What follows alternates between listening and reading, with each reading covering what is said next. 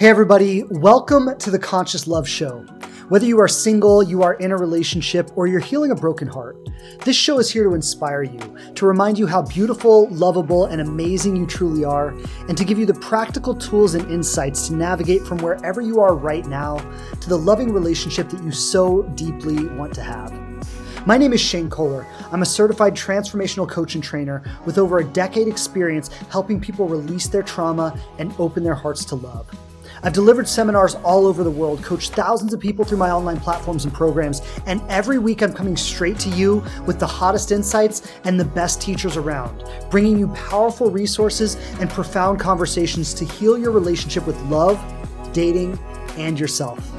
I'm so grateful you're here, and if it's your first time, welcome. You can count on me to always show up for you with my very best and a commitment to learn and grow myself so I can serve you to my maximum ability. Thanks so much for tuning into the show.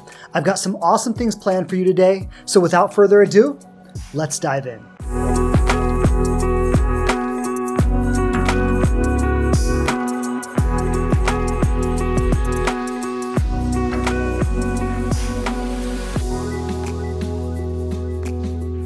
Okay, welcome back, everybody. Welcome to another episode of the Conscious Love Show. Shane Kohler here. Pleasure to be back with you this week. And in today's episode, I want to speak about abundance. Um, I was just sharing a little bit that we've had a lot of questions come up um, in my Inspired Love community around abundance. Um, and, you know, not always asking about abundance, but I think there's a, there's a theme underneath a lot of the questioning and a lot of the the challenge that uh, so many of us are working through that that is really related to abundance. And so I thought like really just doing a session today speaking into like literally what is abundance? How do we create it? Where does it come from? And like and most of us when we think about abundance we think about money and I'd say that is actually one of the f- biggest misconceptions about abundance is that it has anything to do with money. Like money is one form of abundance, right? But abundance can come in so many forms. Abundance can be love, it can be creativity, it can be an idea that sparks a an action that leads to an experience. Like I, I mean, abundance can come in so many forms, but abundance more than anything is an energy. And it's a way of identifying yourself in that all things are contained within you. You know this this life is a really interesting thing because in in this life we experience a degree of deprivation or a degree of limitation. And in in fact I, I personally like my personal understanding of what this life is is that like we come here to experience limitation right? Like if you think of what we must be in our spiritual nature and i know different people may have different beliefs about what that is but no matter whether you're whatever your belief system is, like if you think about who we must be in our spiritual nature, there's an unlimitedness to that. There's an infiniteness to that. There's there's just an uh, like an ongoing eternal unlimited like infinite nature to spirituality right? And then human life is the opposite, right? Our human life is defined by limitations. We have birth and death, and then uh, and time in between, and like even birth and death are limitations, right? Birth and death are limitations that define our human life. And so in this life, we are swimming in limitation. Right? We are swimming in the fact that it is not infinite. It is not eternal. It doesn't last forever. There are finite amounts of time and money and resources and everything else. And so the what our human journey is really about, at least in, in the way I understand it, is it's about merging the unlimitedness of our spiritual nature with the limitations of our human life. Right? It's it's about bringing the unlimited to the limited and redefining our limitations. So when we talk about abundance, we talk about money. And again, money is not abundance. Money, money is just one form of abundance. But one opportunity we have in this human life is to experience limitation around money and then transcend that limitation and suddenly have more than enough money right? And, and that is one example of one way that we bring our unlimited spiritual nature to the limited nature of our lives, right? Like I remember a time in my life when like literally I didn't know if I was going to be able to pay my rent. Like that was a reality for me, right? It was just like uh, like month to month I would like have to hustle up my rent and like I, I was always living in the anxiety of like am I going to pay my rent? Am I going to run out of money? Am I going to have enough? Like I, I was I was living in a consistent context of not enough. And and that defined my life. Every aspect of my life was defined by this feeling of scarcity, of lack, of not enough. Today, I live in a reality where I don't worry about paying my rent or paying my house bill, right? Like, that's not my reality today. And that doesn't mean I don't have financial challenges. It doesn't mean money isn't tight sometimes. It doesn't mean there aren't fluctuations and ups and downs. Like, there, especially with my business, there are all kinds of ups and downs. But day to day, I do not live in a fear around, like, am I going to have enough? And that is an example of how we can bring our unlimited spiritual nature to the limitations of our life and we can transcend that limitation right? So we can we can actually shift our experience of life from one of lack to one of abundance. We can do that with money. We can do that with love we can do that with time. We can do that with passion. We can do that with adventure. We can do that with experience. We can do it with friendship. We can do it with connection. We can do it with hobbies and interests. We can do it with literally anything in our lives, literally anything in our lives. Anything that you're experiencing limitation around, you have the opportunity to transform that limitation into abundance.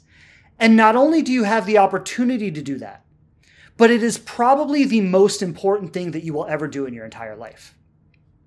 And I'm going to share a story about why I say that's the most important thing you'll ever do in your entire life.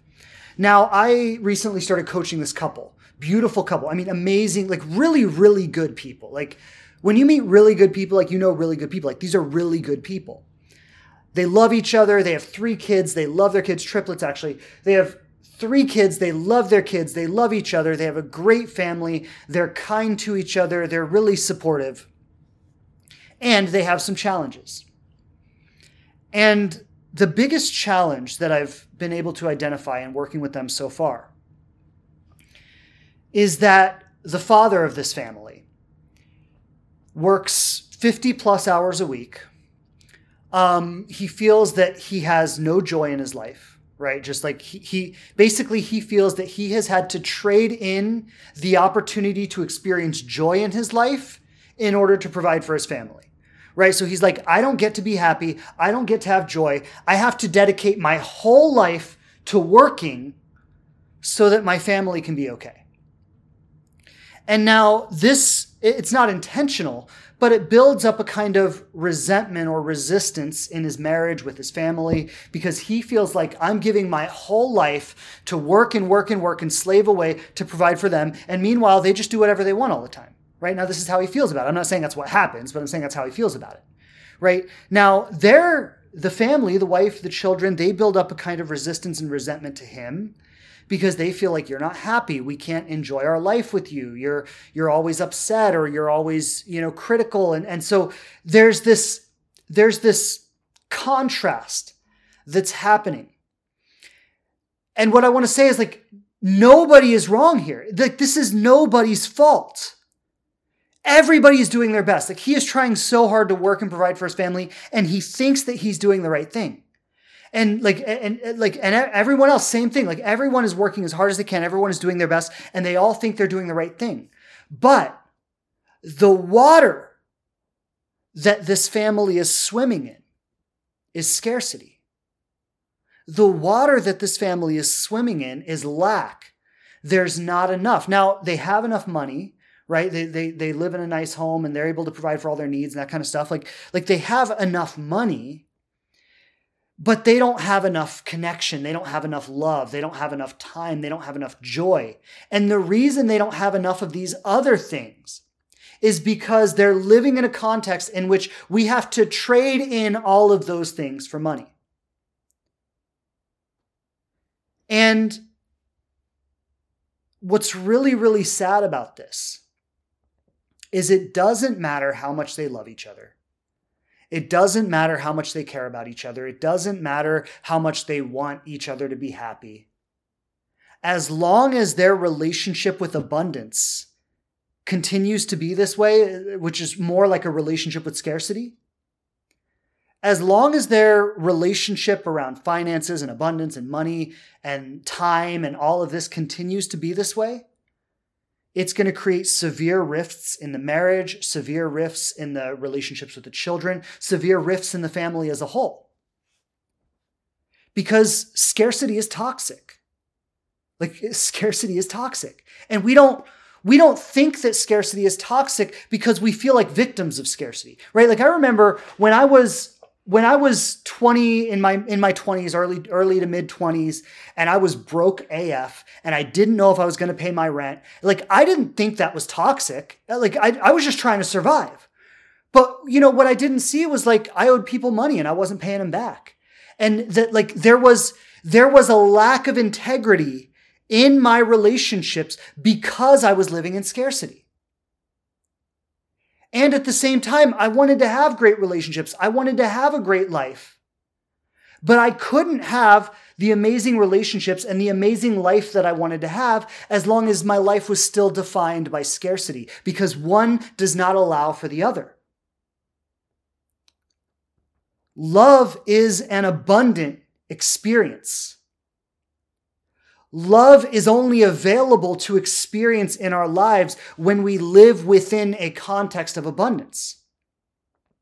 I know a lot of couples that they make plenty of money, but they're always stressed out.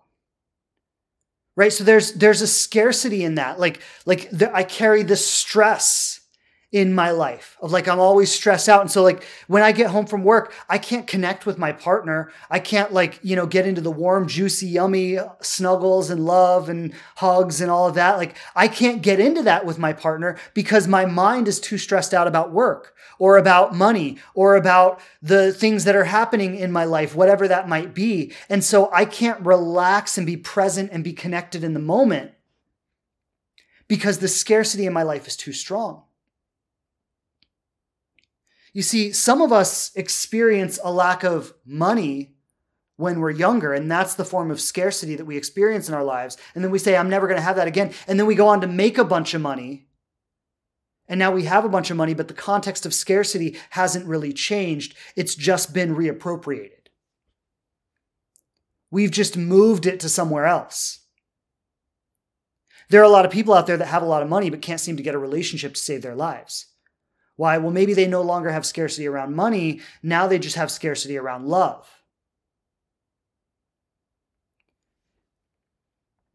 And so when we talk about abundance, there's a, a teacher of mine named Bashar. I've probably shared about him on the podcast a few times, but this teacher of mine has made profound impact in my life. And uh, he talks about abundance. He talks about how abundance is the ability to do what you need to do when you need to do it. Now, I want you to just think about that for a moment. If we were to reduce all the narratives in our life, all the stories about is it going to work out? When is it going to work out? How's it going to work out? Is there going to be enough? Am I going to be left alone? Am I going to be abandoned? Oh, on and on and on and on and on, right? If we were to boil all those stories and all those insecurities and all those fears and all those doubts, if we were to boil them all down to do I have the ability to do what I need to do when I need to do it?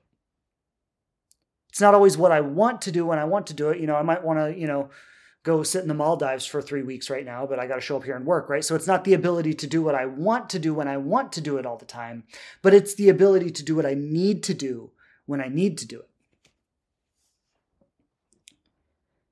And when I look back at my life, for the most part, that has always been the case.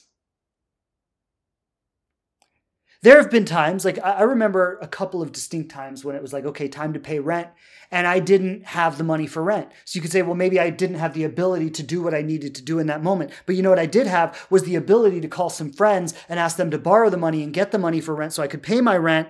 And then I also had the ability to get the money together to pay them back on time. So I actually did have the ability to do what I needed to do when I needed to do it. It just didn't necessarily look the way I wanted it to. And here's the thing because if, if, if i take myself back to you know 25 years old i don't have money for rent like i remember the, this moment like it's like i remember it like it was yesterday in my mind like the shame and the embarrassment and the fear of like having to call my friend and be like i don't have money for rent can you loan me the money like i, I mean like i remember that like it was very real for me but if I take the judgment off of it and I take all the shame off of it and I take all the fear off of it and I take all the all the ugly stuff off of it and I just look at what it really was, like I was a little short on cash that month. I had to reach out to some friends and get some help, but I still had the ability to do what I needed to do when I needed to do it. And so there's never really been a time in my life when that wasn't there, which means I've always been abundant.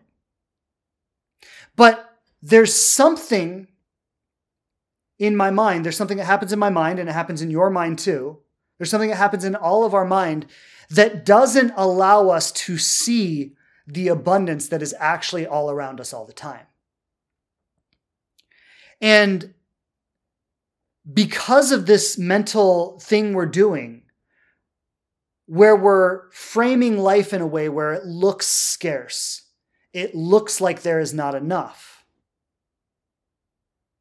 We live out the embodied experience of that. So we we view life as though there's not enough, then we feel that there's not enough, then we start to relate with life as, as though there's not enough. Then we actually start to create the conditions that push abundance out of our lives. So more and more we experience that there is not enough. You know, if I take myself back to those times in my life that I didn't have the money to pay rent, what I see now that I didn't see then was I spent weeks worrying about whether or not I was going to be able to pay my rent. When what I could have spent that time doing was reaching out to friends, family, people in my network, like trying to pick up side jobs, trying to pick up a side hustle, make a little extra money. I could have been going to like uh, thrift shops and like selling stuff on eBay. Like, like there were so many ways for me to get that rent money together. But rather than being actively engaged with the abundance that was all around me, I was sitting in my room living in fear. And sitting in my room living in fear caused me to create the conditions that led to a lack of abundance in my life. And so, what I would invite all of you to do right now, those of you who are listening, whether you're live with me today, whether you're listening on the podcast, what I would invite all of you to do right now is ask yourself, where are you doing the exact same thing in your life? Where are you sitting in scarcity right now? Where are you sitting in not enoughness, in fear? that it's not going to work out. It's not, I'm not, it's not going to happen for me. I'm not going to be able to do it. I'm going to lose it. It's like, uh, all, where are you living in that fear? Rather than getting actively engaged with the abundance that's all around you right now. Where are you living in fear rather than actively engaging with the abundance that is all around you right now? Like, let's talk about love because I know that's really what we're here to talk about, right? And I said to um I said to someone in, in the Inspired Love program this week that love love is not something, or let me put it this way. The relationship that you're looking for, for all the single people out there, the relationship that you're looking for is not something that you are going to find outside of you. It's something that you are going to find inside of you. Now, I know that sounds like a weird thing to say because you're like, what do you mean? That like another human being is outside of me. Yes, the physical representation of that relationship is something that will happen outside of you. The experience of that relationship is something that will happen inside of you.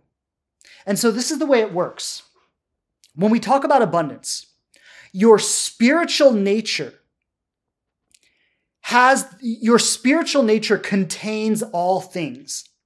Your spiritual nature includes all of thing, all, all things. There is not a single thing in the universe that your spiritual nature does not contain because you are all of it. We are all of it. And then we come out of all of it to be some of it. Right? I, I said in the beginning that our human life is, is an experiment with limitation. Right? So our spiritual nature is all of it, and our human experience is some of it. And then we bring the allness down into the someness to make it more, to increase it. Now, what do I mean by that?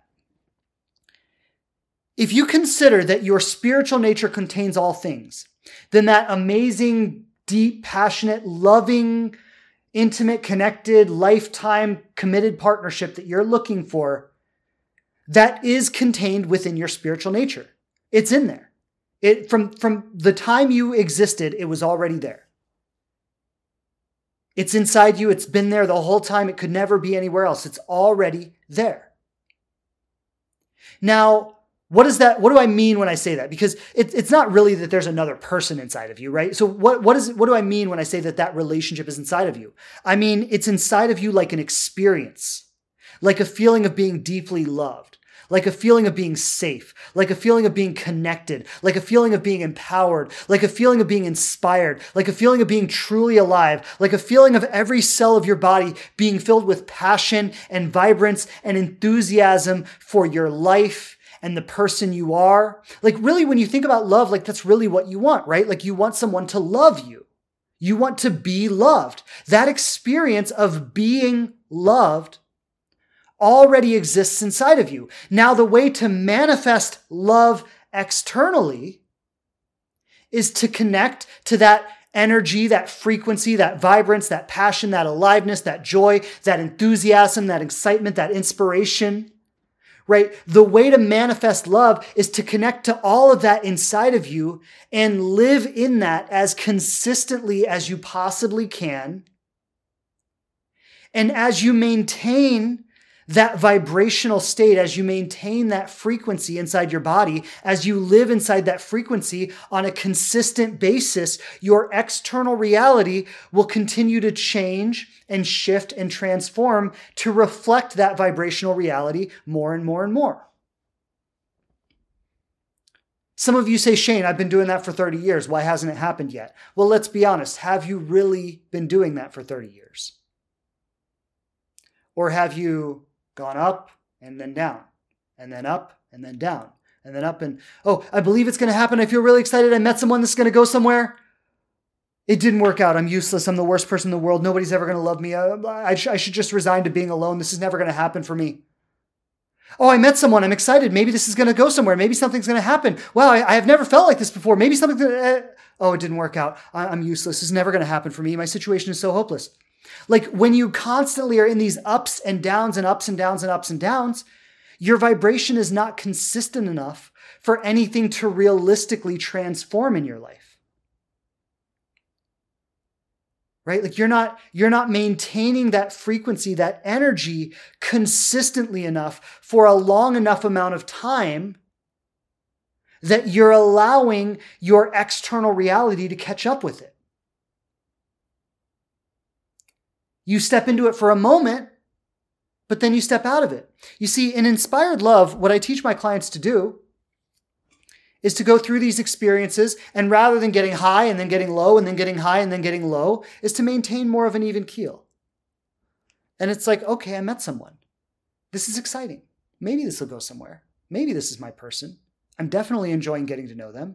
Right? You go up a little bit, but it's not like, oh my God, I've never felt like this is so amazing. No, it's just like up a little bit oh, this is exciting. I like this person. This is nice. I'm enjoying getting to know this person. I, I see some potential here. And then down. If it doesn't work out, right? It's like, oh, that's sad. You know, I, I thought that that was going to go further. I thought that that was going to become more. I, I feel that in my heart. Like, I'm, that hurts and I'm moving through it, but I'm moving through it consciously and I'm not hopeless and I don't think I'm the worst person in the world and I don't think there's anything wrong with me and I don't think that love is impossible for me. I'm just I'm just grieving a loss and I also recognize it's a relatively small loss. I only knew this person for a couple of months. It's a relatively small loss. But I'm grieving it. I'm I'm letting it go. I'm letting that energy move out of my life and I'm feeling it as it's happening. And then within a few days or maybe a few weeks, it, it, it moves through and, and now I'm starting to feel a little better again. But again, I'm not I'm not manically better. I'm just feeling good about myself. I'm just feeling some joy in my life. I'm just feeling some excitement. I'm feeling inspired. Right? Like that is an abundant experience of life where you're able to carry this joy with you. And yes, there are fluctuations, but there aren't these wild fluctuations. They're more subtle fluctuations, and you're able to keep your feet on the ground. And you're not, every external change that takes place in your life doesn't cause you to question yourself internally right? Like so many of us, we need to get used to allowing things to change externally without questioning everything internally. We need to allow ourselves to go through the experience of life, feeling the things we feel. Oh, I feel attracted. I feel excited. Oh, I feel sad. I feel lonely but without over attaching to either of these experiences and just being able to gracefully move through them. That is an abundant experience of life. Recognizing that even the good times don't last, but neither do the bad times. Recognizing that when I'm going through a challenge in my life, I am more than enough to overcome this challenge. You see, so many of us don't think we're enough to overcome the challenges of our lives. And it's the most insane thing because how many challenges have you overcome already? How many things have you been through? How many times in your life did you go, oh my God, I don't know how I'll ever make it through this, and you made it through? But you still have not identified as someone who is capable and powerful enough to overcome the challenges of your life.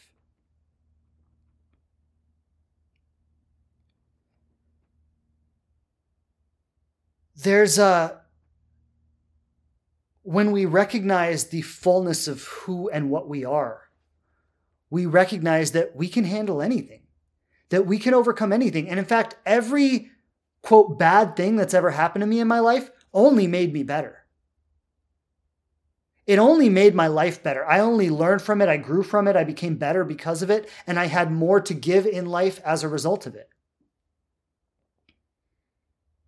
You see, what I experience with my clients is that the single ones is that yes, they might be dating and and they might get meet someone and it may or may not work out. But when the situations don't work out, yes, there's some pain associated with that. It hurts. And that's real. And, and we've got to go through that in life. There's no avoiding that. But ultimately, within a few weeks or a few months max, they come back around and realize that they're better than they've ever been before. And they go back into the dating world with more clarity, more confidence, and more optimism than they ever have before. Because they're starting to recognize that, yes, these things are painful, and yes, these things are scary, and yes, there's some trauma and some emotion to process around these experiences, but at the end of the day, they are only making me better. And that is an abundant mindset. You see, I experienced something when I was dating, and it was the most illogical thing that, I mean, there was no logic behind it, but there was truth behind it and there was reality behind it. And it proved true for me and I've been teaching it to my clients for over a decade now, and I see it proving true for them time and time again, is that I got to a place in dating that every time a relationship didn't work out, I actually was more excited about what was coming next than I was about what I was leaving behind. It doesn't mean I didn't feel things around what I was leaving behind the end of a relationship has always touched me. Every single one of my relationships, no matter how I felt about that person, every every single end of a relationship has always touched me. It has always hit me. But in the past, when I was younger, the end of a relationship was monumentally painful, and the excitement about what was coming next was like a tiny little flicker. in later years, the pain of what I was leaving behind was more like just kind of a subtle, dull ache, a sadness, like a nostalgia almost, like like when you think about leaving, when you think about an old friend that you haven't seen in years and you wonder where their life is, like it kind of felt like that, right? But it wasn't this deep, intense pain that I used to feel around it. And what filled up all that extra space was the excitement about what was coming next. And the reason I felt that way about these relationships was because that experience was a reflection of my internal truth. You see, this is what I want everyone to realize. When, when the pain of losing a relationship was so much bigger than the excitement about what was coming next, that was a reflection of my internal truth at the time. And my internal truth at that time was that I don't believe I'm lovable.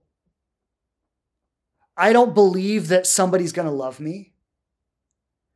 I feel like this person who just left was the best thing I could ever hope for. And now that they're gone, I don't know how I could ever find someone like again. Like, like I just felt like I got lucky with them.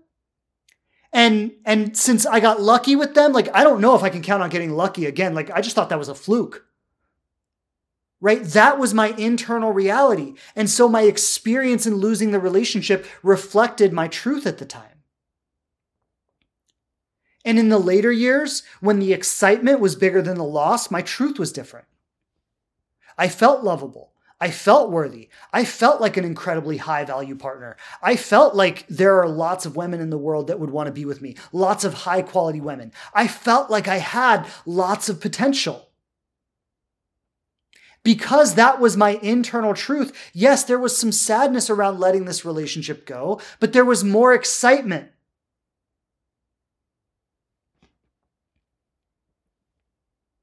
You see, we, we tell ourselves stories like, oh, this person was so special.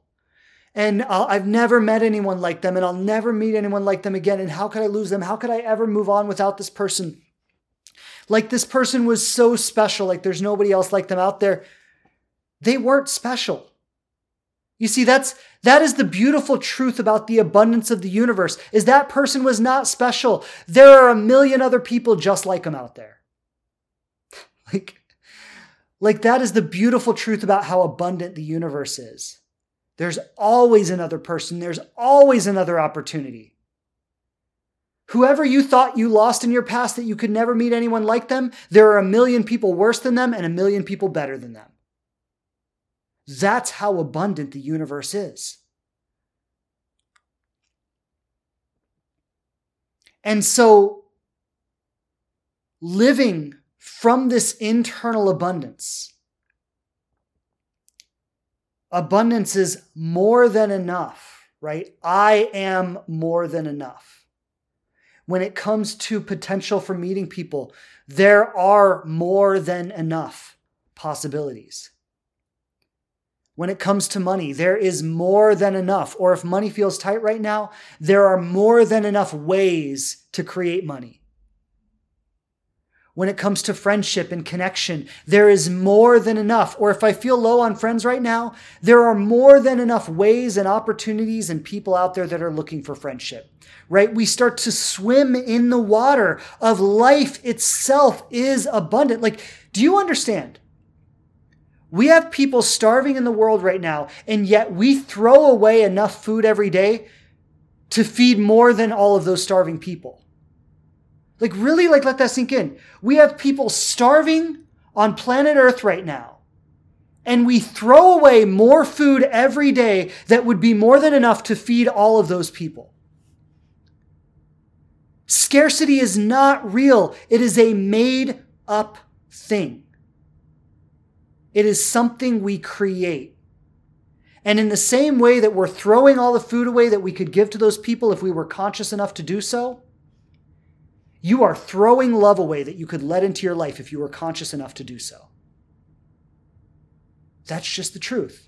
Like anytime you feel deprived, anytime you feel deprived of anything, you've got to recognize that the deprivation is not the truth. It is the current relationship that you have with reality in that moment.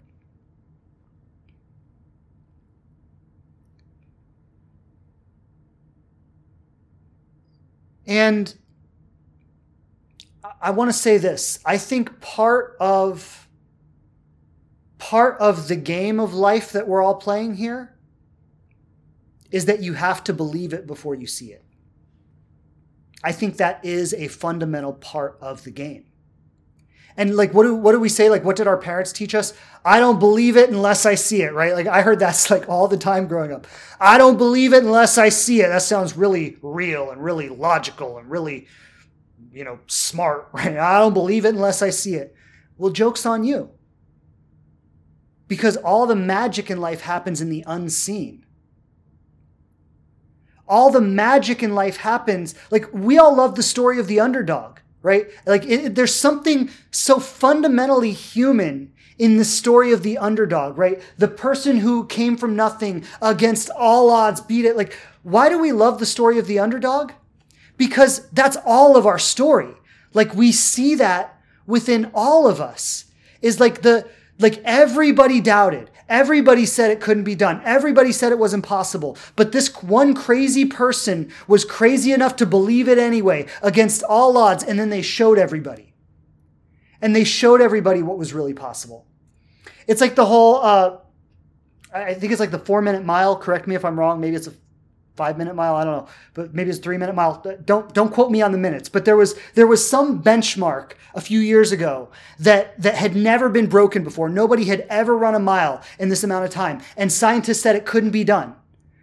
Right? Scientists said it couldn't be done. And then one person did it. And then in that same year, it was like 10 other people did it. For the first time in history, it had never been done before. But once one person did it, everyone else could do it. Why? Because it was always possible. Thank you, love. The four minute mile.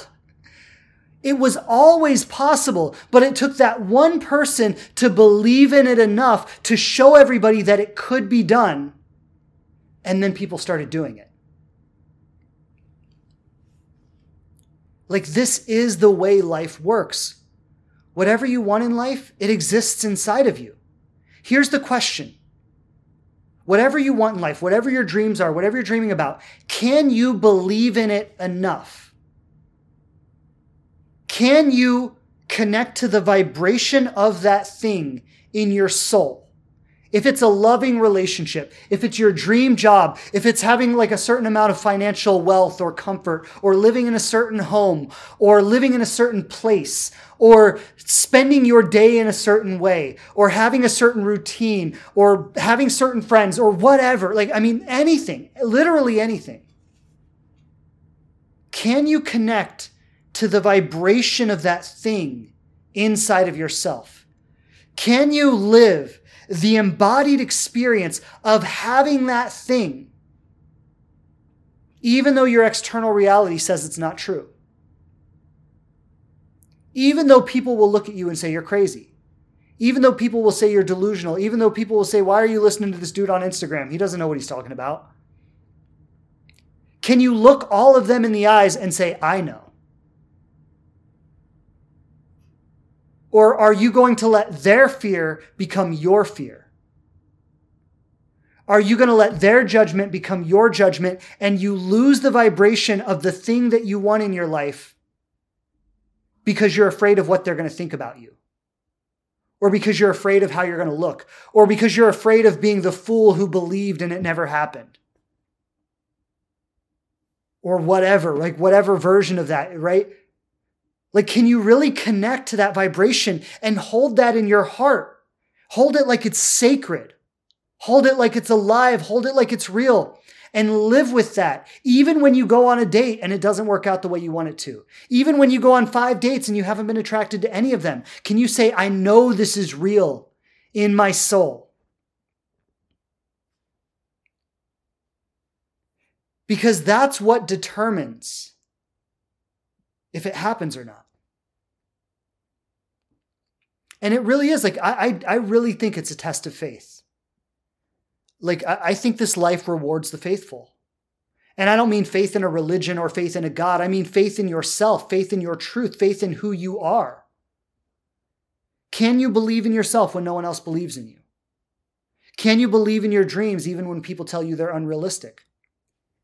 Can you get up every day and pour your heart and your soul into something even when you don't know if it's going to work out.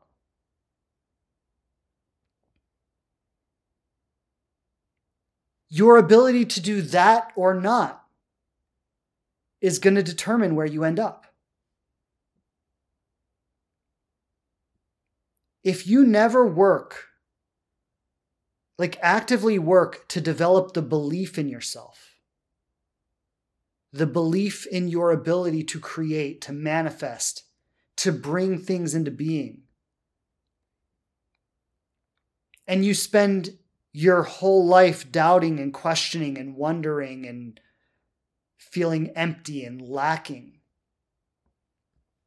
That feeling, that doubt, that questioning, that lack of clarity, that lack of certainty, that is going to define your life. And you know what you'll do at the end of it? You'll say, I was right. I knew all along. I knew I was going to end up alone, and look, I ended up alone. I was right all along. I knew I was never going to make any money. Look, I never made any money. I was right all along. And you'll be right. And nobody will be able to convince you otherwise. But the whole time that you've been over there being right about how real your limitations were and how impossible your situation was, other people just like you were questioning those things and challenging those things and cultivating a belief in themselves and working to change their reality, working to experience a new reality. And so the end of their life will be very different. And you know what they'll say? They'll say, I was right. I knew it. I knew if I believed in myself and I kept the faith and I just kept working at it every day, no matter what, no matter how hard it was, no matter how scary it was, no matter how lonely it was, I knew that if I just kept believing and I kept moving towards it, that it would happen. And you know what? You'll both be right. You'll both be right. So the question is, which, which side of the equation do you want to end up on? You get to choose. Like, that's the amazing thing. You get to choose because of how abundant you are. Like this is how this is how abundant you are. This is what's so amazing about abundance. You are so abundant and you have so much available to you that if you want to create the experience of complete deprivation, you can do that. I'm broke, I have no money, I'm alone, I have no love, I have no friendship, I have I have no possibility. You are so abundant that you can even create the experience of complete deprivation if you want to. It's really amazing. And the choice is yours. The choice is always yours. So, I want to just touch on a few more practical aspects of this. I've talked about a lot of the philosophy, and I want to just touch on a few of the more practical aspects because I want to give you something that is really usable for you. So,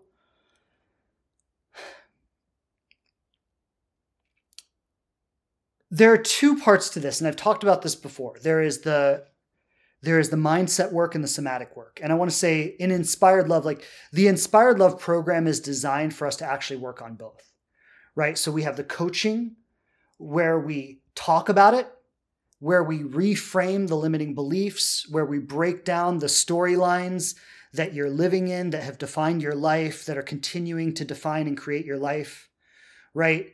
You're, so we have the coaching where we deal directly with the thoughts and the storylines and the identity that you're creating. And then we have the somatic work where we work with breath, where we work with guided experiences, where we work with physically moving the energy in the body. And you really need both of these things. And that's why I've designed the program in this way, is because I've found that like so many people focus on one, and like lots of people spend years and years and years in therapy just talking about it. And like, like please don't hear, please don't misunderstand me. Like, that is so good. It's so good. It's so important. But if all you do is talk about it, at a certain point, you can almost be reinforcing the reality of it. Right? Like if, if you just talk about it week after week after week, like I, I've had people come to me and they've been like, I've been in therapy for 20 years and nothing has really changed for me. And within a few months of the program, all of a sudden their whole experience of life is completely different. And it's because for the first time in their life, they actually stopped talking about it and started doing something about it. Because the the thing is, is like if all you do is talk about it, at a certain point, it, it just becomes more true for you. If week after week you just show up to your therapist and you just keep telling them about how it's still there and it's still happening and it's the same way and you still have the same feelings and the same thoughts and the same challenges and the same blockages, like at a certain point, it just becomes like you just start driving it home how real it is. So there's got to be another way of working with it. This is where we get into the energetics of the body. Like energetically, you carry the limitations. And when you feel the energetic weight of the limitation in your body, it causes you to think limited thoughts. And then the more you think limited thoughts, the more it causes the the more it causes the energetic weight to build up in your body. And the more you feel that energetic weight building up in your body, the more you think limited thoughts. And the more you think limited thoughts, the more you build up energetic weight. And it's a self perpetuating cycle that just goes on and on and on. Like, just check in right now. Just ask yourself Does your body feel heavy? Like, if you're human and you're living in this world, most people are going to say yes. Like, when was the last time you really felt light like a feather? Like you could just jump off of a cliff and just now that wouldn't actually happen, okay, but but you get the idea, right? It's like when was the last time you felt that light? When was the last time you felt that free? When did you feel that kind of ease in your body? Like just like like imagine there was just no weight, no tension. And if you like if you honestly say like it's been a long time since I felt that or I don't even remember the last time I felt that, like that's how you know. Like you're carrying this energetic weight, this energetic tension. And it's fueling a lot of your thoughts, right? So there's there's really a two-part approach here. Is you need to talk it out, you need to clarify, you need to reframe the limiting ideas, you need to clarify the storylines that you're living in so you can see them so they're not just unconscious narratives that are running in the background, but you actually see, oh, I've been living in this story for 20 years. Oh, I've been telling myself that, you know, every person I meet is going to leave me for 20 years. And in the last 20 years, every person I met has loved me. Oh, big surprise, right? Like uh, it was a story I told myself and it came true. Imagine that, right? So you've got to, you've got to first bring awareness to the story.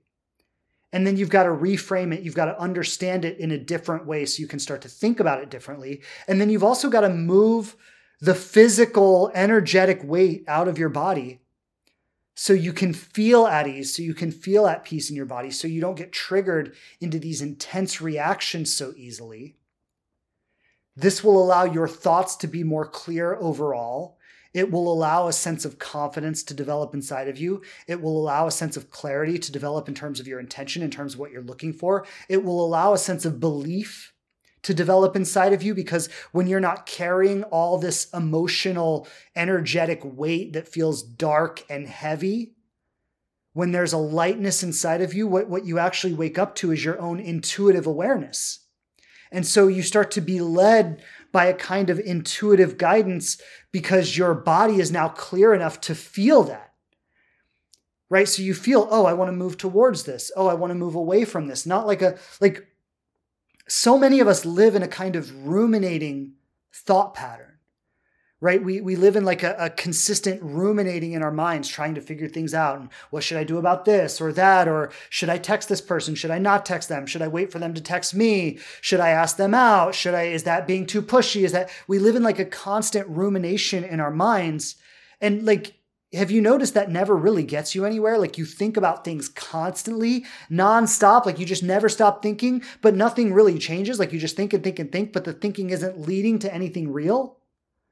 Right? Well, that's like that thinking, that rumination is a trauma response. And you are falling into that rumination because you're disconnected from your intuition. Like when you when you feel light and free and at ease inside your body, you have access to an intuitive guidance, which rather than relying on your egoic mind to ruminate around every single decision, you can then feel into it and you can say, what feels right? And then there's a kind of I, I, just i naturally i want to lean into this. It just it feels natural for me to lean into this. It feels natural for me to lean away with this. It feels natural for me to create a boundary right now. It feels naturally for me to compromise right now. But you're not ruminating about it. You're just following your heart. You're following your truth. But before you can even access that you've got to clear up all the stuff that's in the way of that right? Which is the fear which is the scarcity I said to a client of mine this week, I said that the only thing you really need to let go of is the fear. The constant wondering if it will happen, when it will happen, why hasn't it happened yet? What's wrong with me? When is it going to happen? What do I have to do to make it happen? All of these thoughts are based in fear and scarcity. All of these thoughts are, are connected to an identity that says, I am not enough. I am lacking. There is not enough, right? All of those thoughts are tied to that identity. And this woman I was speaking to, like, if she could just simply stop living in those thoughts, then what she would wake up to is a new kind of freedom in life. A new kind of, oh, I can just enjoy my life. I don't have to constantly be trying to control everything and wondering how it's going to happen and trying to be skew, trying to like skew situations to make them work out in a certain way and constantly being frustrated when things aren't going the way I want to or when I had a bad date or when I wasn't attracted to the person or whatever. Like, I don't have to constantly live in that. I can literally just let that go, live in the moment. Like, be where my feet are, be right here, right now. Enjoy the abundance that is in my life today. I can step outside and just soak in the sun and enjoy the sun and sit with a cup of coffee and just enjoy my cup of coffee and, and go out with friends and have a great time and go on a date and just be happy to be on that date, even if it doesn't amount into anything. And I, I can just, I can just like soak up the joy and the abundance that is available in each moment and trust that the next moment will be perfect. I don't need to control the next moment. I can just ease my way into it and I can love that moment just as much as I love this one. And and this is what like I understand this is counterintuitive because we have been programmed from the time we were children to believe that if we want something to happen, we have to make it happen through force of will. But especially when it comes to love. Haven't you noticed that doesn't work? How many situations have you tried to force? And how many times have you fallen flat on your face because of it? And yet there is a way to do it. There is a way to get there. I mean, like I was I was sitting in my inspired love group the other night and just like looking at all the faces on the screen and going like, "Oh my god. Over half of the women here are in like really good relationships right now." And that eh, that's like that's amazing because it wasn't that way when they signed up. And it's like all that needed to happen was they needed to stop doing the things that weren't working, stop living in the vibrational reality that wasn't working, and start living in the one that does. And I, I just want to say, like, the most important thing you could do right now, especially around love, before you go trying to get into another relationship, before you go trying to force anything, like, the most important thing you could do is learn how to live this way. Learn how to live this way. Prioritize that.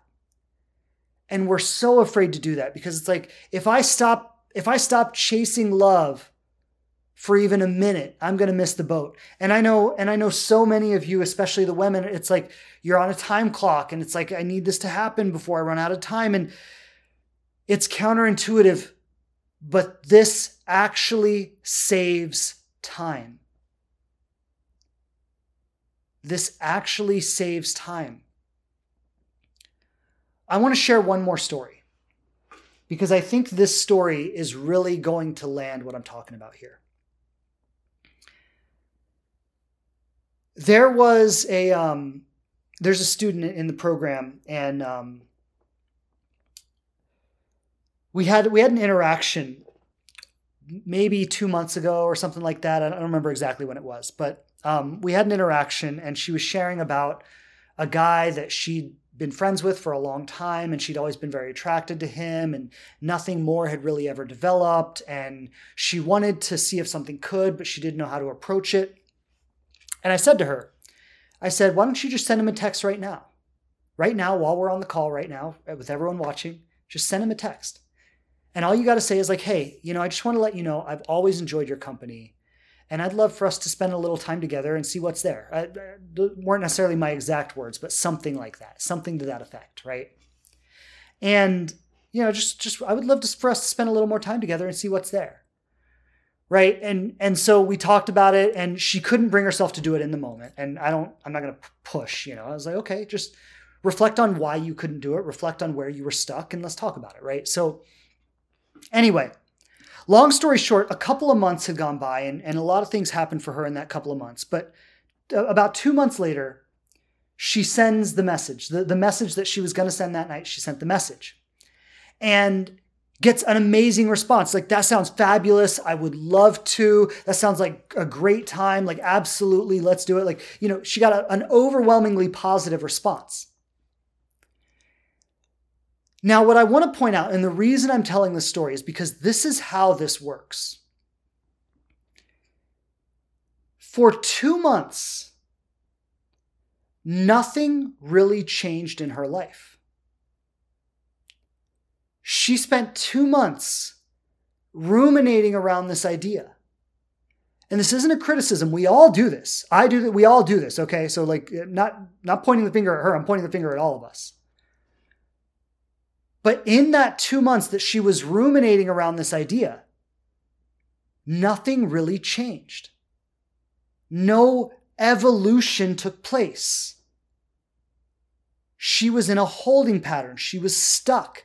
She was just sitting on this idea for two months. And then, when she finally worked through whatever she needed to work through to actually act on that idea, that's when something new starts happening. That's when life begins unfolding. And so I want to say for all of us listening, you've got to ask yourself what are those two months in your life? What is the thing you are not acting on? What is the thing you are not moving forward on? What is the thing that's on your mind? It's on your heart. You know it's the next step, but you're hesitating. Because until you do that thing, nothing is ever going to change in your life. And this, like, this is what abundance is all about doing that thing, whatever that is, like her sending that text message was her stepping into a whole new identity. It's like, I'm lovable, I'm worthy, like this person would want to hang out with me. Like, uh, it's, it's like she stepped into a whole new identity. And then boom, and then she sends a message, and then things start to unfold. And for her, it was two months. For a lot of us, it's two years. For some of us, it's 20 years. Like there are some of you, and I'm going to call you out. There are some of you who are going to hear this message that you are in a relationship that you know is not your highest good. And you've been in that relationship for more than a year. Some of you more than two years, some of you more than five years, some of you more than 10 years. And, and I'd be willing to bet that there's somebody in every one of those brackets who's going to hear this message at one point or another. You know that the next step for you is to leave that relationship. and you're hesitating. And you're hesitating because you're living in scarcity. You're hesitating because you have not yet connected to the abundance that the only thing that could happen by you leaving that relationship is goodness. In whatever way it shows up, the only thing that could ever come from you leaving that relationship is goodness. Goodness in having the freedom to be separate from a toxic partner. Goodness in having the freedom to explore new relationships and find something that may be more compatible for you. Goodness in the opportunity to heal the damage that this relationship has done in the years that you've been in it. Like the only thing that could come from leaving that relationship is goodness. And you're hesitating because you have not yet made the shift from scarcity to abundance. Just like this woman I was talking about, it took her two months to make the shift from scarcity to abundance around sending that text message. And what I really want to point out for everybody is these holding patterns that we get stuck in, whether it's for two months, whether it's for two years, whether it's for 20 years, these holding patterns where we get stuck, these are the periods of time in our life when life is passing us by. The only reason that you will not manifest your dreams in this lifetime is because you spent too many years of your life waiting and holding patterns. Like, really let that in. Really, like, I want everybody who hears this to really let that in. The only reason that you will not manifest all of your dreams in this lifetime is because you spent too many years of your life sitting and holding patterns. Like so many of you, I know you want to join Inspired Love. You like some of you have been telling me you want to join it for years. You just haven't made it happen yet. And like I'm going to tell you, if that's you, you're in a holding pattern right now. And you're like, "Oh, well someday down the road, I'm going to have enough time and enough money and everything will just work out perfectly and then I'll do it." And like, look, you could have just done it figured it out, even if time and money were a little tight for a while and then it balances out over time. But you could have just done it, moved on it, figured things out, and then your life would have been in a completely different place right now. But maybe you've been waiting for years to not even say yes to this program. And meanwhile, life is passing you by. Like that's a reality for some of you out there. I know it is. And once again, it's you not moving from scarcity to abundance. I don't have enough time. I don't have enough money. There's too much going on. I'm too stressed. I, I, I, all of that is I'm not enough. I'm not enough to do the program at this time. Maybe later I'll be enough to do the program. Right now, I'm not enough. And the see, it's not even about the program, but the program is just a reflection of your identity.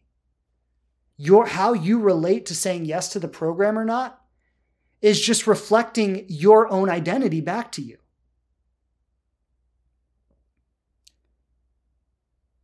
So I'm going to end with this, and I'm going to open up for some questions. I saw some questions come in. I'll go back to them. Um, but I'm going to end with this. There's a there's an old saying that says jump and the net will appear. Some of you might have heard that jump and the net will appear. Um, but but the the idea is, I mean, it's kind of self-explanatory, but it's like, yeah, jump, take the leap, right? Like you don't need to know how it's all going to work out. Like when you send that text to that person and say, hey, I've always enjoyed my time with you. I'd love for us to spend some more time together and see what happens, right? Like like when you send that message to someone, it's like jump and the net will appear.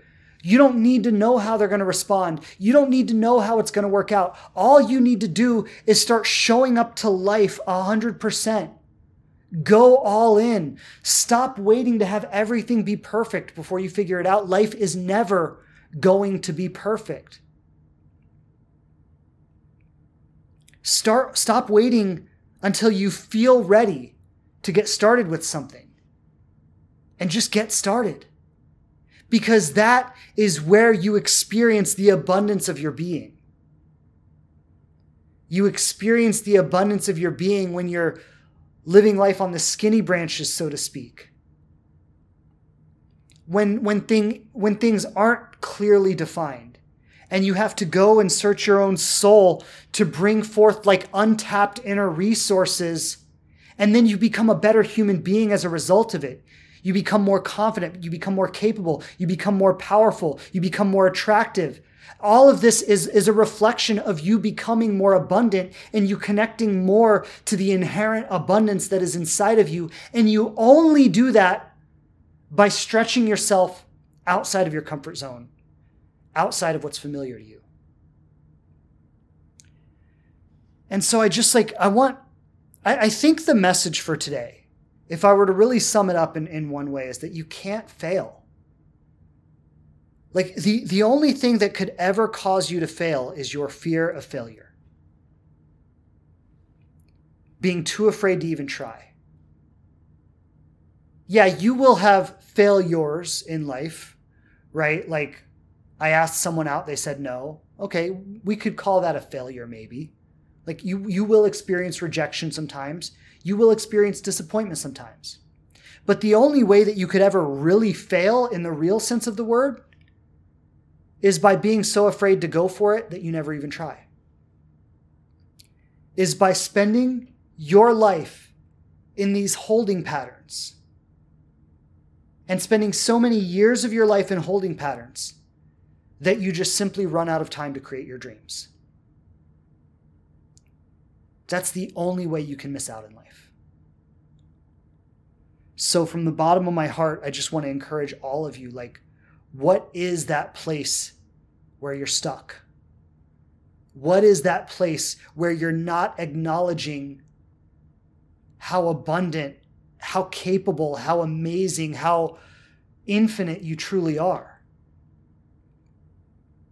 And if you were to challenge yourself to step into that right now, if it's a relationship, if it's a financial commitment, if it's a, a risk that you want to take in, in some aspect of your life, if you could challenge yourself enough to just step into that,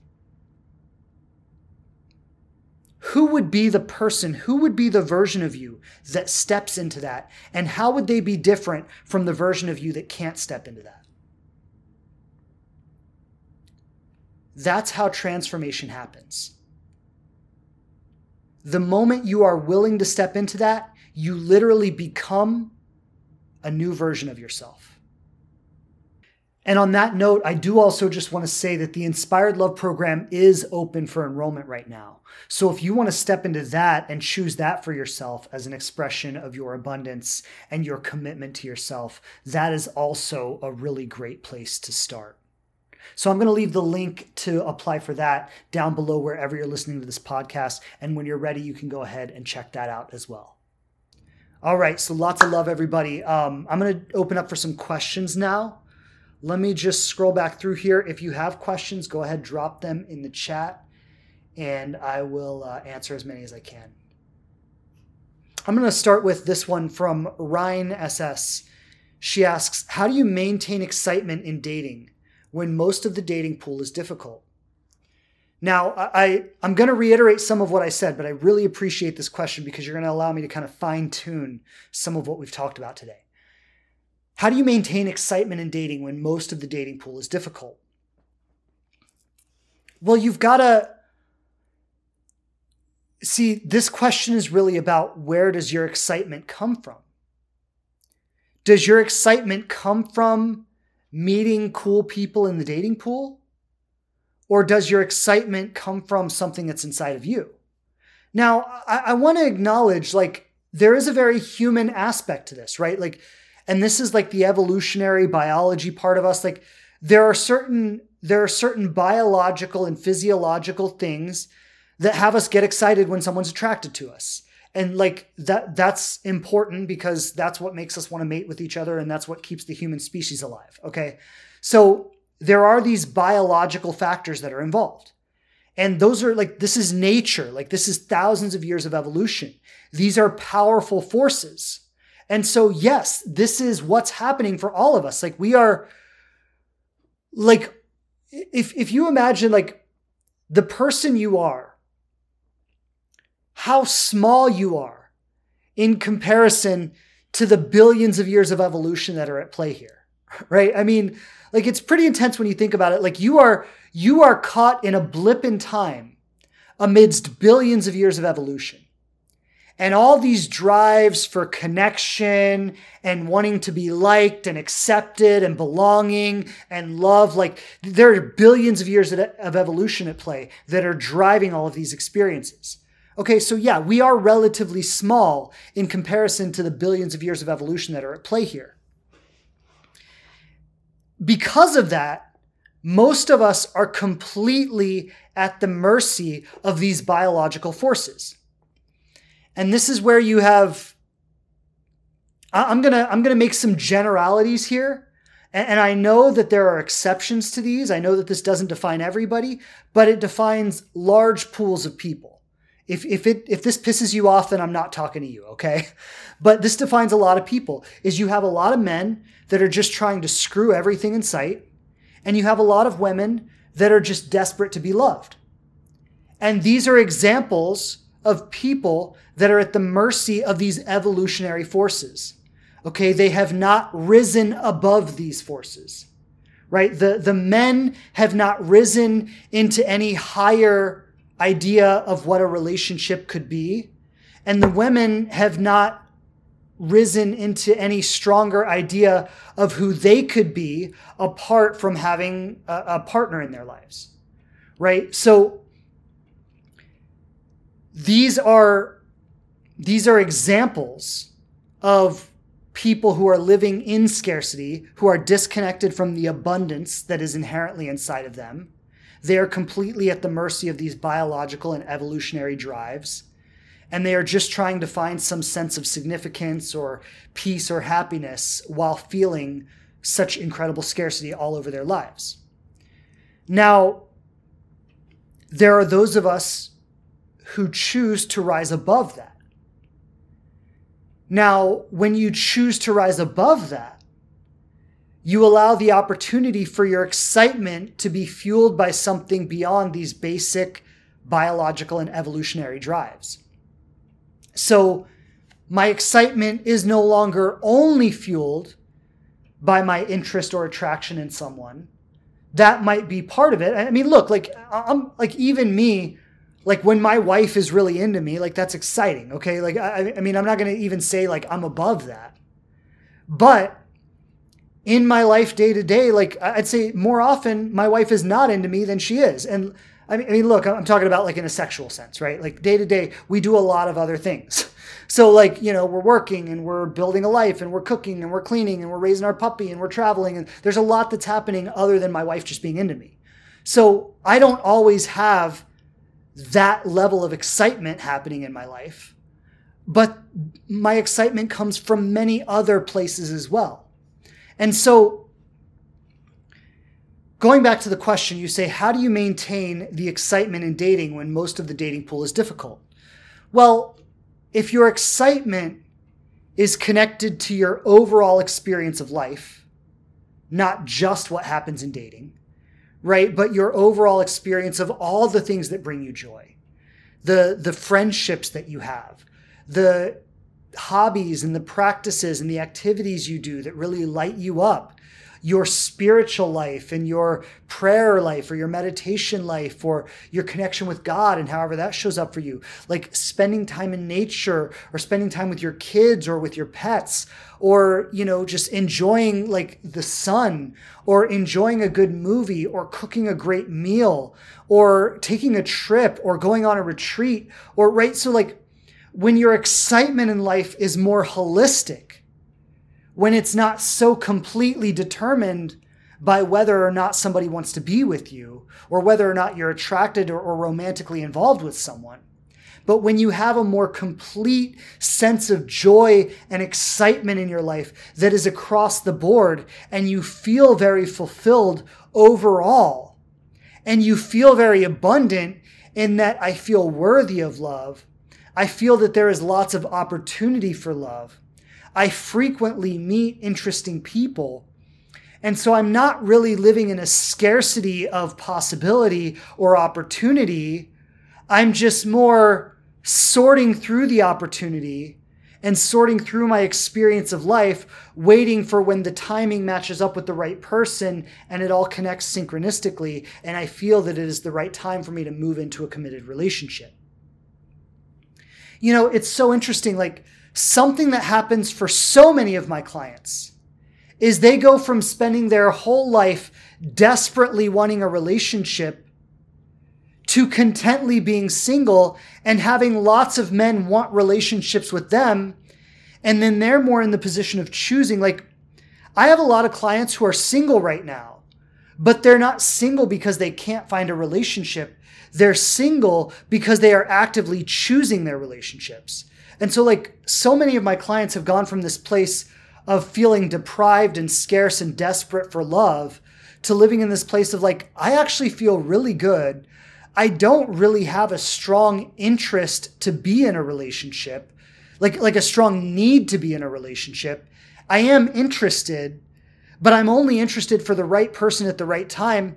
And I'm actually enjoying my life so much right now that I'm not in a hurry.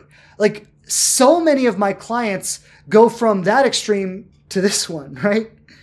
And then from this place, like I can't tell you, like I'm thinking of one client in particular, like she's just broken up with like four different guys in the last few months. And these are guys that wanted a committed relationship with her. And she's and, and good guys that treat her well, but she's like really tuning into like, what is really right for me now? And I'm not just gonna settle with someone because they're a nice guy and they're here. And I'm also not desperate. Like she spent her whole life being desperate and now she's not desperate anymore. So now she's just kind of like, I'm not in a hurry. I'm just waiting for like the right guy for me. And that, what I'm describing, is an example of her being excited about dating, even though the dating pool is difficult, but her excitement isn't generated by dating.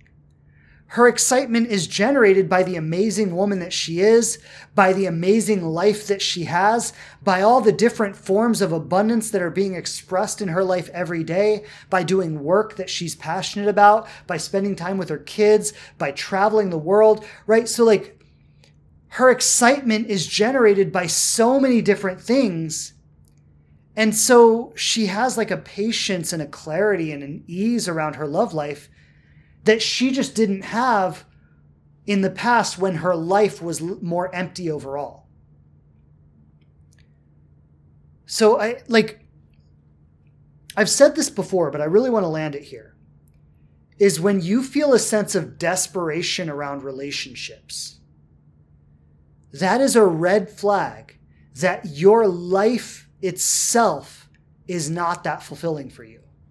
And look, this is something like I know that can be a tough thing to hear, but this is something I learned personally. Like I remember really clearly a time in my life when I realized I had been leaning on relationships as a way to fill me up for an emptiness that I felt in my life overall.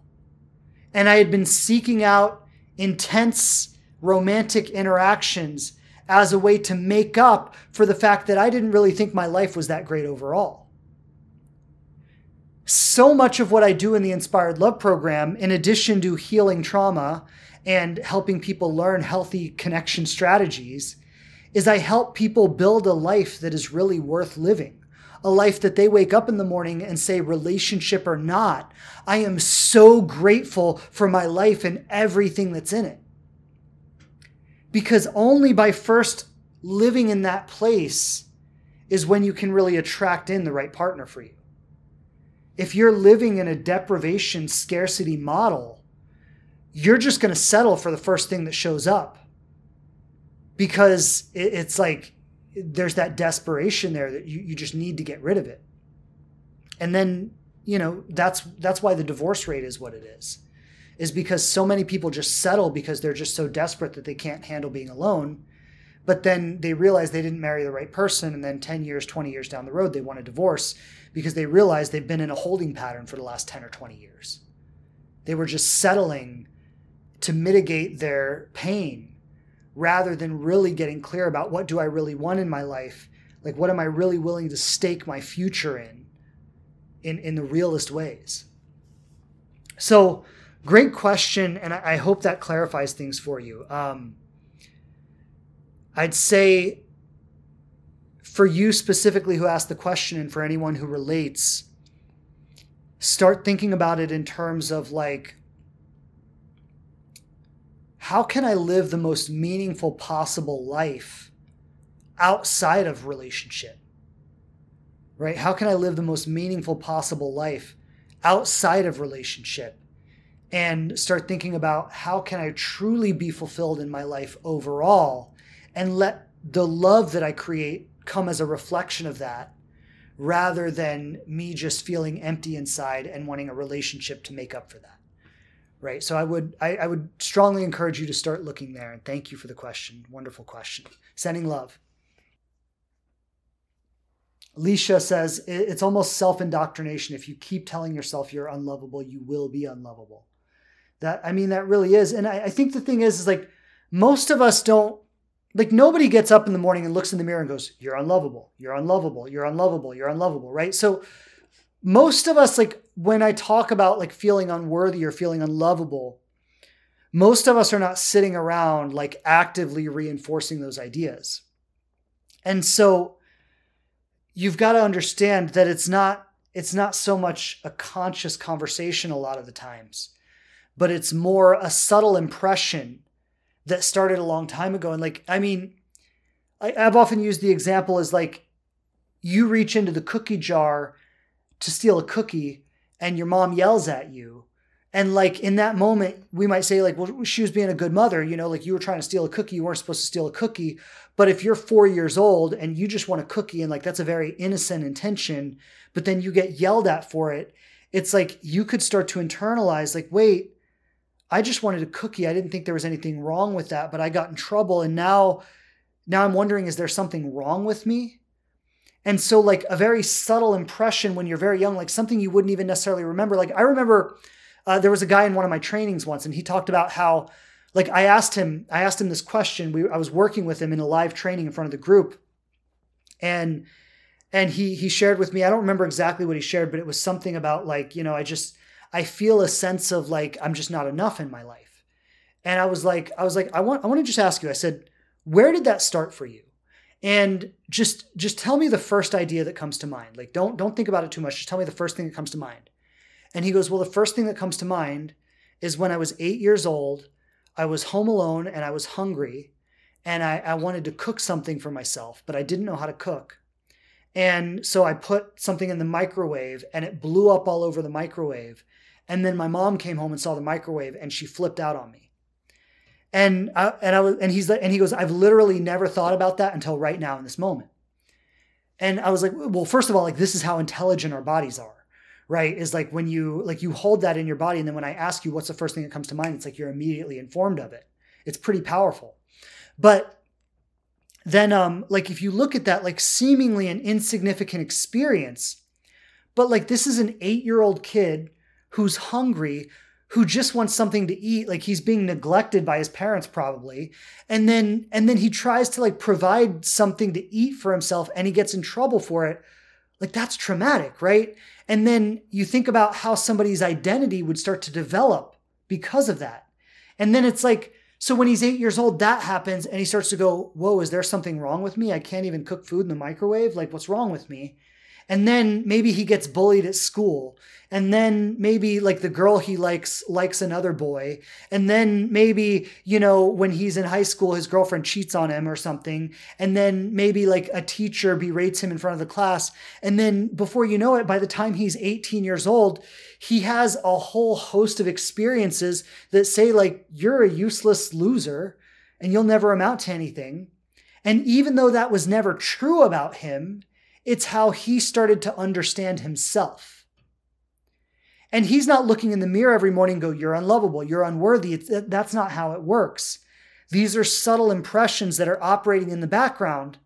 But then, you know, when he's 25 years old, 30 years old, 40 years old, and he's looking for love, he sits down across the table from someone on a date and he looks into her eyes. And what he hears is like his mother yelling at him for blowing the shit up in the microwave. And he goes, Oh, a woman like this would never want me.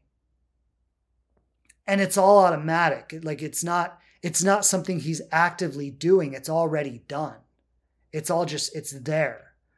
Right. And so I, I think it's like so important that we start to bring awareness to how this stuff works, how it operates, you know, because like you you don't realize like if you have an impression inside of you that says I'm unworthy or I'm unlovable, comes from a long time ago in your past.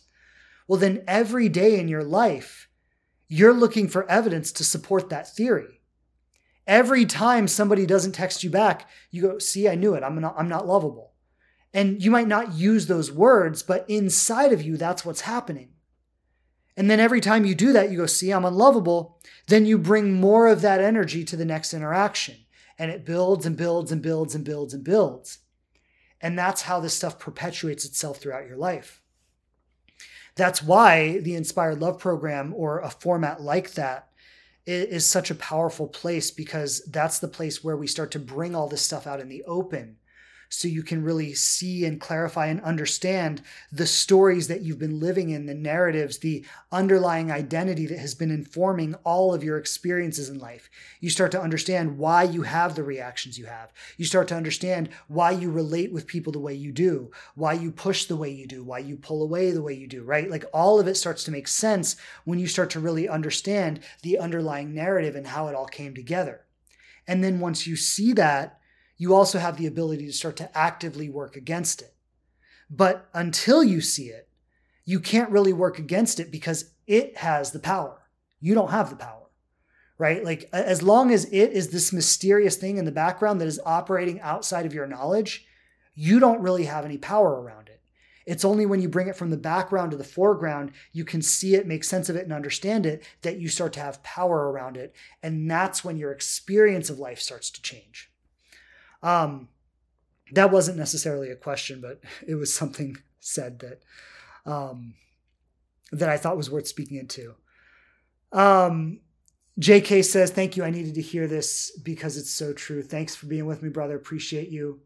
Apansula, great to see you on here. Lots of love. Always grateful to reconnect with you.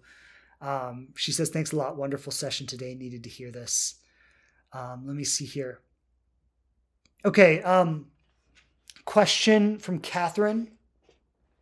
She says, I tend to get stuck when trying to see if I'm stepping into a connection with someone or trying to force it to happen and should let it go. What are some signs to listen for? Ooh, great question. Great question. Um, so, wanting to know the difference between like just naturally stepping into it and forcing it. I, I, my answer is probably like 99% of what you're thinking about around it is forcing it because like it's funny i was i was talking about this with my wife yesterday because I, have often shared that um my wife tried to break up with me like 15 times when we were dating. And it, we were just talking about this yesterday is that um she's like you know i actually wasn't trying to break up with you. I was just having insecurities that i was talking to you about and I'm like, you know what? Like you're right. And and when I look back on it, like my experience of it was that she was trying to break up with me. But what she was actually doing was just saying, "Hey, I have some fears and I want to talk about them." Right? Now, I didn't my anxious experience of the situation, I actually kept it together and I didn't dump it on her. If I had, I probably would have made her feel so unsafe that she would have wanted to break up. But I was I was able to keep it together and be like, "It's okay, let's talk," you know? But I'm saying this to say that like yes, there were the conversations that was happening, right? There was there was her fear coming up and then there was us talking about it and then her fear being resolved and then us moving forward in the relationship. And that happened several times, right? That happened like I said 15 times or whatever. But it you know, that happened many times in the early stages of our relationship all of the ruminating I did around that, like, is she losing interest? Is she going to leave? Does she not want this? Should I just end it now? Should I stop trying? Like, why am I wasting my time here? Like, you know, all the ruminating that I did around it was completely unnecessary. Like, I never had to do any of that ruminating. All I had to do was just talk to her. Yeah, I hear you. I get that. Look, if you want to stay, stay. If you want to go, go. I get it. You've got to do what's right for you. Like, I want the relationship. I'm willing to keep working on it. You know, if it's not right for you at this time, I get it. And you got to do what's right for you, right? Like, all I had to do was just show up and have that conversation. And so me showing up and having that conversation was me naturally stepping into the relationship. It was me bringing what the relationship needed, right? But all of the additional stuff was just me spinning my wheels. It didn't need to happen. It, it didn't move the relationship forward. Like, I mean, to some degree, maybe I worked some stuff out for myself, although honestly, I think I just exhausted myself more than I did anything, right? But like, it, it was all unnecessary. And so I think, Catherine, like, when it comes to stepping into a relationship, it's really just about stepping into it, taking those right actions at those right times. Everything else is your rumination. You're trying to control it. You're trying to make it happen a certain way. You're afraid that it's not going to work out. Like all of it, like literally all you got to do is just like, yeah, let's go out. Let's talk. Let's talk on the phone. I'll send you a text. Like those are the moments when you're stepping into the relationship, is when you're literally just taking the actions and investing in the relationship. But all of your thinking and trying to figure it out and trying to anticipate and control and wondering, like, that's all really unnecessary. And and look, when I talk about abundance, right? Like in in a completely abundant experience of this situation, none of that would be there. You would be completely free and just at ease and just trusting. But like the truth is, we don't live in a completely abundant experience. We live in the middle. We live with the contrast, right? Like just like I was talking about with my wife, like I was able to be abundant enough in that interaction with my wife that I didn't dump all my anxiety on her and push her away, right? I was able to be abundant enough in that interaction. But that doesn't mean I lived from complete abundance. I still had my thoughts, my fears, my ruminations. But I was able to own it to a certain degree that it didn't sabotage the relationship.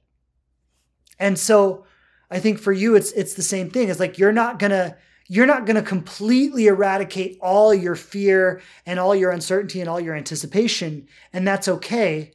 But you want to at least have it to a degree that it doesn't sabotage the relationship, and ideally, even have it a little more than that, so you feel a sense of peace around it. Right? So like so you're not like for your own mental health and your own ease, like you just don't want to be constantly ruminating. You want to be able to say, look, this is going to work out however it works out. I trust the outcome. I'm just going to let it go. I'm going to enjoy my life and take this step by step. So lots of love, Catherine. Thank you for the question. Beautiful question. Okay, let me see. I'm just going to look through. I'm going to take one more question. I just want to look and see what we've got. All right, I'm going to take this question from Iwana. She's saying, How do you work with your body then and not your mind and the defective, hardwired inner discourse? Yeah, well, you know, like, so so many of you when i talk about these things you ask like well how do i do that then and and I, I do my best to explain it but really like if you're struggling with the how you you need help like if if you've been listening to the podcast and you're like it makes sense to me intellectually but I'm struggling to implement, well, like you probably need some help. And I don't mean that in a bad way. We all need help. Like, like I wouldn't know the things I know if I didn't have amazing coaches and therapists and teachers that taught me these things. Right? Like I only have the life I have today because of the work I've done and the, and the coaches and teachers that I've invested in that have helped me create this life. So, how do you do it? it's a little bit nebulous, but I did um I did a podcast episode called Letting Go. And so if you it, it was a while back now. But that was an episode where I really I really spoke with some detail into like how to somatically let things go from your body. I, I spoke on it for a whole hour. So I'm gonna say like that would probably be the best way to really get a synopsis of how you do this. It's probably more than I'll be able to go into in a short answer. But to simplify, it is really about feeling all the sensations in your body and feeling them fully. And you've got to understand like what happened when we were young was we got very scared for different reasons. And like, look, when you're little, like your parents are big and it, it's I mean again it's like if you have kids you might be able to to see like in their eyes but it, it's hard for us to imagine like what it's like to be so small and everyone around us is so big and like that's scary. And and then to be so powerless and to have every aspect of your life be determined by your parents and to be completely dependent on them.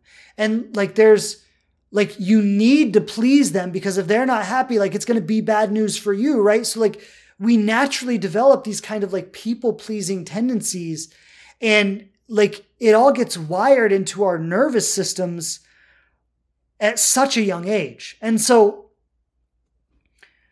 like to work with it is to really start to feel it. And so what what happened is when we were young, we were very vulnerable, we were very helpless, we were very dependent, and we were very afraid most of us. And and a lot of us, uh, most of us probably grew up in like environments that were not so safe or were kind of scary to begin with.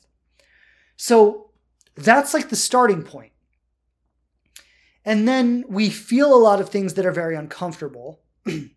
As we get older, we start to realize that we can not feel these things so intensely or so painfully by trying to control them mentally. And so this happens like very naturally throughout our lives. We don't even realize we're doing it. But we develop a kind of survival based thinking where we try to rescue ourselves from the uncomfortable experiences we have in our body by thinking about them in our minds.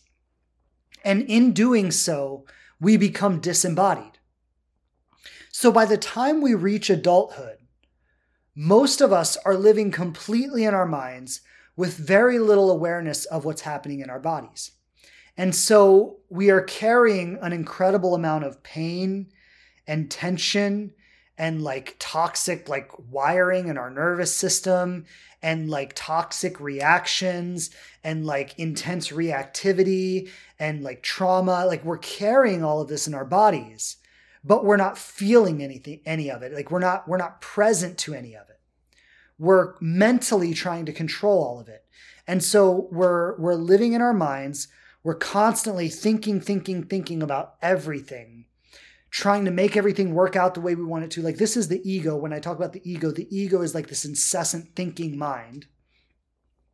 And we're not present to what's happening in our bodies. And this is what I was talking about earlier is our bodies feel unsafe and this activates our minds and our minds feel unsafe and this adds tension to our body and then our body fuels the anxious thoughts in our minds and it's like this never-ending feedback loop that just gets more and more intense.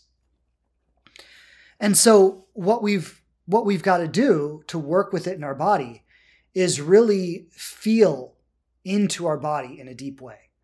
Um, this is something that is is a lifetime practice, right? It's it's not something that you can just do. Oh, I'm going to go feel into it and then I'll be done. Um, this is something that you need to practice specifically around times when the experience in your body is heightened right? When your when your trauma gets triggered when your anxiety gets activated you've got to practice getting out of your mind and into your body feeling all the sensations experiencing a kind of decompression in your body. And then you release some of that. And then you'll find that as you release it in your body, you also tend to ease your mind as well because your body is no longer triggering your mind in that feedback loop. So, that's all I'm going to say about it right now. Um, what I just said is kind of the essence or the gist of somatic work. Um, there are lots of different methods of somatic work, from different types of meditation to experiences where we literally scream it out of our bodies, to intense forms of breath work, to forms of movement, like different ways of moving your body, to you know things like beating a pillow to things like gestalt work where we actually like literally relive and work out um, past experiences like from our past where we relive those experiences to have a different somatic experience of them. Um, to like tapping and EFT there's there's so many different ways. I mean there are so many different forms of somatic work. But it is all aimed at getting you out of your head and into your body and feeling into whatever you're carrying and then being able to release it. Um, that is what somatic work is all about. And I would say if you've been in therapy, um, if you've been in therapy or you've been working with a coach or you've been in some kind of talk method for some time and you feel that like not much is changing for you, then that is where you would want to explore more somatic work. Um, and that's it, it's it really I think both are important. Both both are I'd say essential. All right, I think with that I'm going to close it out. Uh, I think that was good for today. Um, as always, it has been wonderful um, being able to connect with all of you. Pleasure to be here with you. Wishing you all the very best um, as you move forward on your journey, and I hope you can experience some more abundance in your life this week. I hope you can um, see that there is a little more available to you than what you've previously thought was available. I hope you can see that there is possibility where you didn't previously see possibility. And um, yeah, I, I just want to say that. I, I hope that you can feel that and see that and experience that in your life and continue to feed that day by day and week by week and year by year to continue waking up to how abundant life can truly be right? Um, you got to start where you are. You can't you can't be anywhere other than where you are right now. But you can start where you are and the choices you make today will determine if you feel a little more abundant or a little less abundant. And the choices you make tomorrow will build on the choices you made today and so on and so on and so on. And if you if you make that commitment to choose to experience your own abundance if you choose to get the help you need in doing that uh, it is my promise that you can experience everything you want to experience in life. So, so much love to all of you. I, I wish that for every single one of you. And um, I will see you back here next Tuesday. All right. Lots of love, everybody. Take care. Bye. Thanks again for checking out the show. Please subscribe on whatever platform you listen to podcasts on the most. And I would love it so much if you leave a review and tell people what you think of us. Don't forget to follow us on Instagram at The Living Relationship to connect more closely. And I'm grateful to be supporting you on your journey to love.